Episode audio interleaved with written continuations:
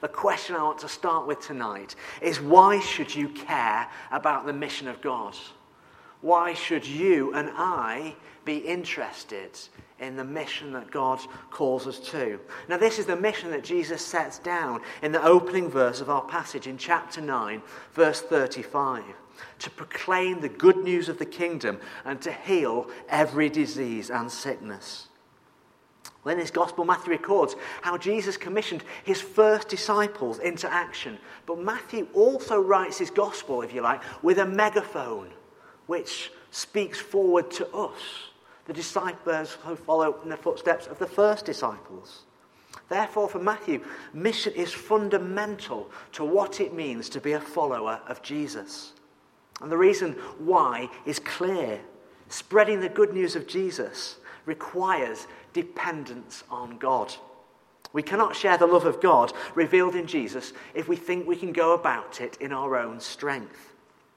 So, if you want to grow deeper as a disciple of Jesus, I'm going to show you why being involved in mission will deepen your dependence on God in four ways in prayer, in proclamation, in provision, and in peace. You can see a bit of a, a, slide that Toby kindly knocked up for us there too. And there's loads I could say under each of the four headings. But for this sermon, I'm going to spend the vast majority of my time considering the first two parts in prayer and proclamation. So if we get about 18 minutes in, and I've only covered the first two, I don't want you to panic, okay? But we'll, we will get out of here before midnight, I promise. But by the end of the talk, I hope you'll see how all these headings form a mission dependence loop that we continue to travel around. If you're a Christian here tonight, I hope that you'll be inspired to see that followers of Jesus don't stand still. Our task is to be engaged in the mission of God in such a way that we're constantly working around this loop if we're here tonight exploring what it means to be a Christian, that I hope you'll be so caught up in the beauty of what Jesus asks his followers to do that you'll be encouraged to enter into this loop for yourself. So, if we have still got our Bibles open to page 974, that is absolutely tremendous. Because, firstly, mission teaches us dependence on God in prayer. In verse 36 of chapter 9, Jesus sees the state of the crowd before him, and we're told he has compassion on them because they were harassed and helpless like sheep without a shepherd. So, just as sheep without a shepherd roam aimlessly, not knowing where to access safe pasture, Jesus sees how God's people are without a loving guide. Jesus sees how the Jewish religious elite have segregated themselves from the common person, and so crowds of everyday people are left adrift from the knowledge of God and his purposes in the world. And it causes the heart of Jesus to break. This is what drives Jesus to say to his disciples The harvest is plentiful, but the workers are few. Therefore, ask the Lord of the harvest to send out workers into his harvest field. Jesus tells his disciples to ask, to pray to the Lord of the harvest to send out workers into the harvest field. The compassion Jesus feels for the helpless without the knowledge of God stirs him to petition his disciples to seek the Lord in prayer. Prayer for Jesus is the starting point of all mission to seek and save the lost. And there are many good reasons why this is the case, but I want to highlight two that have emerged so far. Reason one is because our witness to God will only be effective if we share the same compassion that Jesus felt. You know, I readily I look around at the world around me and I acknowledge that it's broken. I see England and I see the consequences of a society that has lost its reference point in God. I see how a decade of high profile scandals in banking, in politics, in press, in policing, and also in the church point to the fact that true morality, based on loving your neighbour, has flown out of the window. And in its place, it seems an attitude of what's in it for me has emerged. But because I'm not personally affected yet, Rather than let the broken state of our society inspire me into action, I find it all too easy to drift into a place of complacency and compassion fatigue. This is why I know prayer is essential. When I spend time in prayer with God, His compassion rubs off on me. God's Spirit witnesses to my spirit. And it fills me with what one Christian author calls holy discontent. Holy discontent is the deep unease that hits us inside. It transforms our way of thinking about things. It gives us a heightened state of emotion, such as tears of lament or anger against an injustice, often both. Holy discontent is the fuel that drives us to prayer and promotes godly compassion with all of us. It transforms our involvement in mission to something we think we should do out of obedience because we're Christians and we know others are watching on, to be something that breaks our heart not to be involved with. Have you ever felt inflamed with this compassion, the urgency of the compassion that Jesus is talking about here? Why don't we tonight, later in worship, each of us individually, ask God in prayer to lay such a cause on our heart that drives us to our knees? Second reason why our involvement in the mission of God begins with dependence in prayer is because the size of the task feels overwhelming. And Jesus acknowledges as much himself. He says, The harvest is plentiful, but the workers are few. So when we consider that the population of the world is around 7.5 billion, but only 2.3 billion approximately would consider themselves in any way Christian, we can say that the potential harvest is not in short supply. It's not that we're just at the gleaning stage, is it? In the face of such overwhelming statistics, it's not surprising that many Christians well, they feel frozen, a bit like it feels when we're at work and things can attack us from all angles and we feel stunned and we don't quite know where to begin. Alternatively, when we're overwhelmed, we just put our head down and we plough on in an unrestrained frenzy of activity, not coming up for air. By encouraging us to start first with prayer, Jesus offers a helpful corrective to both of these attitudes as we're engaged in sharing the good news of Jesus. By asking God to send more workers out into his harvest field, we're forced to acknowledge that the task is too big for us. We need more workers. Those of us gathered here, we're not going to do it by ourselves. Being aware of this fact keeps us humble. It helps us to realize that me and you aren't the saviour of Christianity in the world. God is not asking us to be like one man missionary or one woman missionary bands, expertly playing five instruments at once. This is really good news. Why?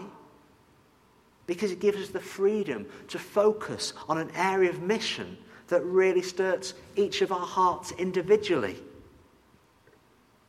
So if you feel a holy discontent, maybe in an area of social justice, homelessness, family support, care for God's creation, prisons, youth ministry, or anything else, then this is a good indicator that God is calling you for a time to get involved, to explore mission in this particular area.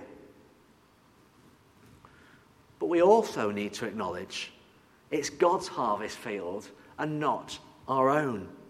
Jesus says, Ask the Lord of the harvest to send out more workers into his harvest field. The field we're asked to harvest in does not belong to me and you. It belongs to God. And this stops us being territorial. I remember being particularly inspired once by an old vicar of mine called Paul Perkin uh, at a church called St. Mark's Battersea Rise. And uh, I used to worship there before my ordination training. And one day, uh, a vicar came to Paul and he said, Paul, I'd like to start a church plant within your parish. Can I have permission?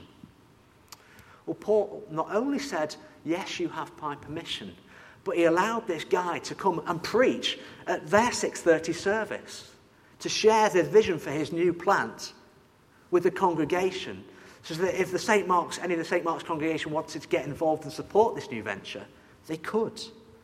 Paul recognized that the harvest was plentiful, but the workers were few. Paul recognized that people involved in spreading the good news of Jesus, of God's kingdom, do not operate like a corporation or competing businesses who try and maximize their own market share. Christian mission is collaborative. We're all serving the one same Lord. This is why I'm massively excited about the national initiative, the national prayer initiative, Thy Kingdom Come, that we're joining in with here at Holy Trinity Claygate. Now, you've seen the clip earlier with Justin Welby, and uh, I have a letter here sent to all serving parish priests. And it's from Archbishop Justin Welby of Canterbury and John Sentamu of York. And it says in it, like us, you will know that ministry is empty and barren without prayer. Therefore, in the week leading up to Pentecost, we're asking for a wave of prayer throughout the Church of England. Prayer has and always will be the foundation of mission. Will you therefore come to one of these HTC prayer evenings as we join with many other churches in England to pray for God's kingdom to come on earth? It's from this foundation that we then move round to the, my second heading in the mission dependence loop dependence on God in proclamation. So, shortly after Jesus tells his 12 disciples to pray for more volunteers, guess what happens? They find themselves answering their own prayer. In verse 1 of chapter 10, Jesus sends them out with his authority to drive out impure spirits and to heal every disease and sickness. Notice that Jesus doesn't send his disciples out on mission in their own strength. Their authority in mission is given to them by Jesus. So it's a bit like the way you're driving along a motorway and you see a police motorbike flash back past with, with its siren and it's stopping an almighty great big lorry. If you compare the size of the motorbike to the size of the lorry, there's no reason for the lorry driver to stop. The size of the bike is no match for the massive juggernaut. But because the police motorcyclist rides with the full authority of the law, the lorry driver knows he must pull over. The same is true for missions uh, when we're engaged in mission with God. Our authority is given to us by Jesus. It doesn't matter how weak and powerless we feel, it's His authority with us that makes people stop and take notice. So Christians are dependent on the authority of God in our proclamation. But what message are we supposed to proclaim? If we look at Jesus' instructions to the 12 disciples in verses 7 8, what does he say? As you go, proclaim this message The kingdom of heaven has come near. Heal the sick, raise the dead, cleanse those who have leprosy, and drive out demons. When was the last time you did any of those things? It's quite a list, isn't it? Jesus gives his 12 disciples the same authority to do the same extraordinary things that he was doing in chapter 9. The question is does Jesus give us that same authority today? I remember when I first surrendered control of my life to Jesus Christ. It was accompanied by a powerful spiritual experience. And I was a bit perplexed by all that had happened. And so I thought, right, I'm going to read up on the gifts of the Spirit. And I used to work for uh, HSBC, um, and I lived in Balham, so I used to commute uh, to Canary Wharf on the tube, on the Northern Line. And anybody who's been on a busy train journey into London or tube will know that uh, it, you're crammed in like sardines, and you're close to one another, and you can't help but notice the books that other people are reading. Well, this happened to me. And I was reading the book, um, and uh, it contained chapter headings that were easy to deal with, such as the gift of teaching, the gift of leading, then some slightly more interesting chapter headings the gift of healing, the gift of prophecy, the gift of speaking in tongues. And at this point, I was slightly conscious that those people around me might have been thinking, hmm, this is interesting, as they were looking over my shoulder to see what I was looking at. And then it happened. I turned over the next page, and in big, black, bold, chapter heading letters, there it said, The gift of raising the dead. I scanned around the people and I quickly flicked over the page. I didn't want everybody to think I was a complete nutcase. Time seemed to stand still for what felt like an eternity during that moment. So, what are the limits of our authority in Christ? Well, I want to be honest with you. I want to own up to the fact that I'm not exactly sure how we're to apply some of these instructions today. And you know what? I'm okay with that.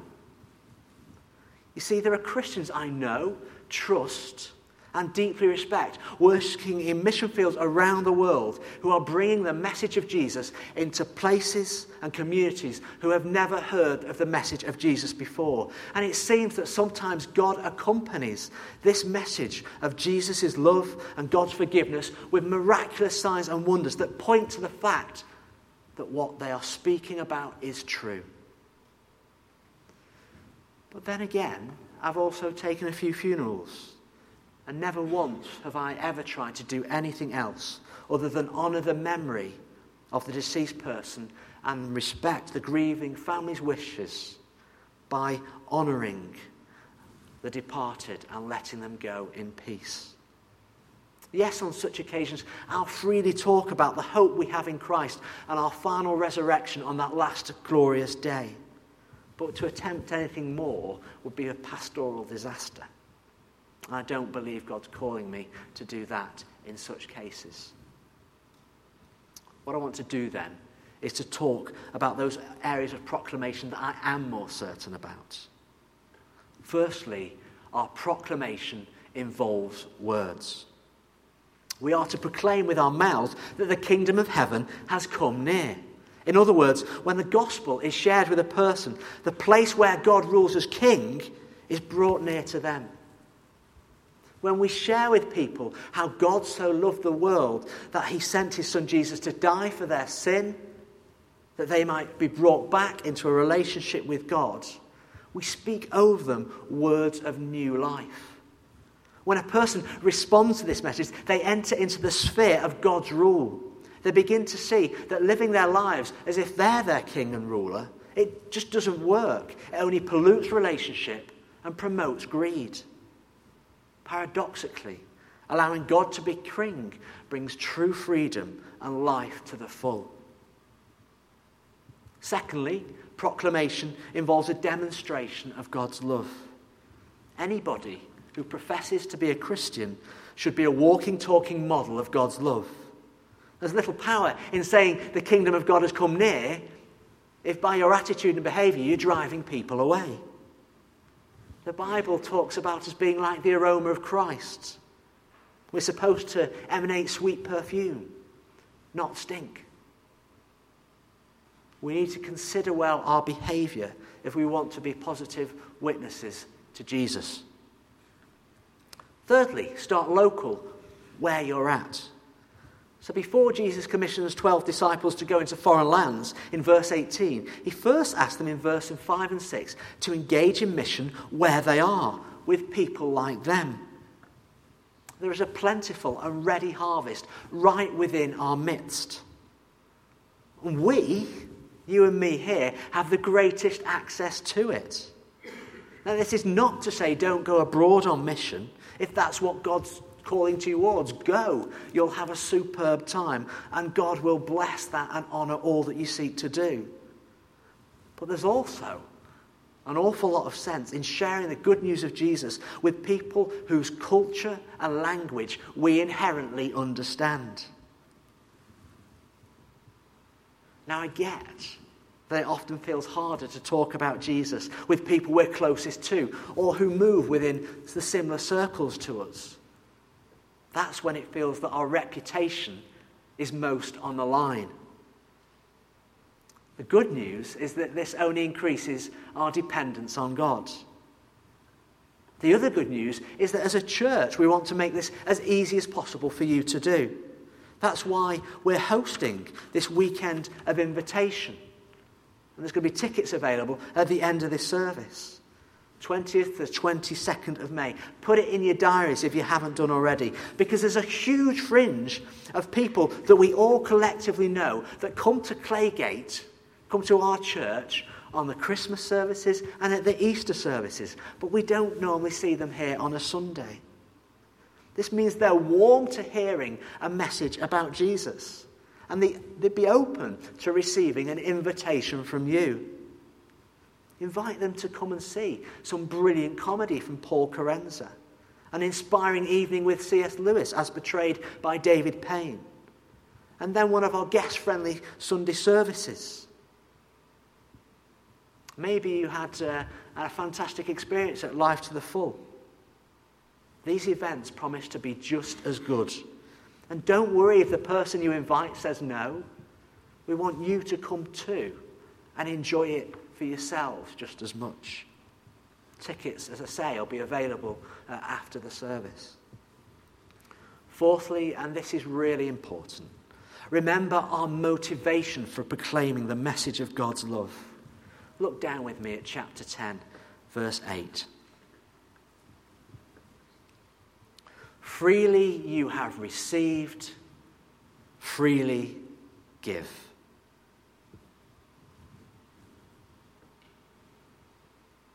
Have you received the free gift of God's grace into your life?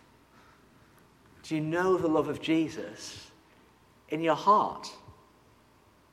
The Bible describes it as being like a pearl of inestimable value that's worth selling everything you own just to possess. The irony, of course, is that this gift costs us nothing cost us nothing to be in a relationship with God. Jesus paid the full price when he sacrificed his life in our place. God pours his grace into our life freely, and he asks us to be equally generous in giving this grace away, of passing it on. Perhaps using a road analogy might help. Let's be more like avenues of God's grace rather than dead ends. We're going to move now around the mission dependence loop much faster as we come to the third heading. Mission teaches us dependence on God in provision. So in verse 9 and 10, Jesus instructs the disciples not to worry about taking anything more with them than is absolutely necessary for their short mission tour around Galilee because the worker is worth his keep. It's worth their keep. Now, accept that in Middle Eastern cultures, there's a far greater habit for hospitality, a far greater duty towards the stranger than perhaps we have here in our culture. But there's still an important principle here I want us to draw out. It's that Jesus didn't see the disciples' lack of supplies as being a reason to delay their trip. Jesus reveals an urgency in the disciples' missionary task that overrides any worry about what they may eat or where they might sleep. The disciples are instructed simply to go. And in the process, they'd learn to depend on God working through the kindness of strangers to meet their needs. And for us, we often find ways of delaying what we believe, what God might be calling us towards because we don't feel fully equipped or qualified for the task. In the Bible, we constantly see the disciples working their theology out as they go. They're not complete Christians. That doesn't even come when Jesus rises from the dead, but he still commissions them to go out and share this message with the rest of the world. So we say things like, I don't know enough, I'm too young, I'm too old, I'll serve God after I've passed my exams, after I've paid off my mortgage, after my kids have left home and I've got more time. When we say such things, we're depending on human factors and not on the Spirit of God going ahead of us. If we're following the path that God is calling us on, He's more than capable of providing for our needs. If you've got ambitions for God, don't put them on hold. Push a few doors around you, even if it feels like it's the beginning of something small.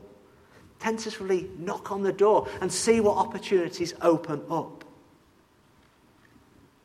Well, the final stage of our mission dependence loop is dependence on God for our peace. The reality is that anybody who's tried to share the love of God will have received a mixed response. And Jesus never expected it to be any different. Look at what he says to his 12 disciples in verse 12 of chapter 10. As you enter the home, give it your greeting. If the home is deserving, let your peace rest on it. If not, let your peace return to you. How people choose to respond to God's message of peace is not our responsibility. It's down to them to make their own decision before God, who we learn in this passage is the ultimate judge.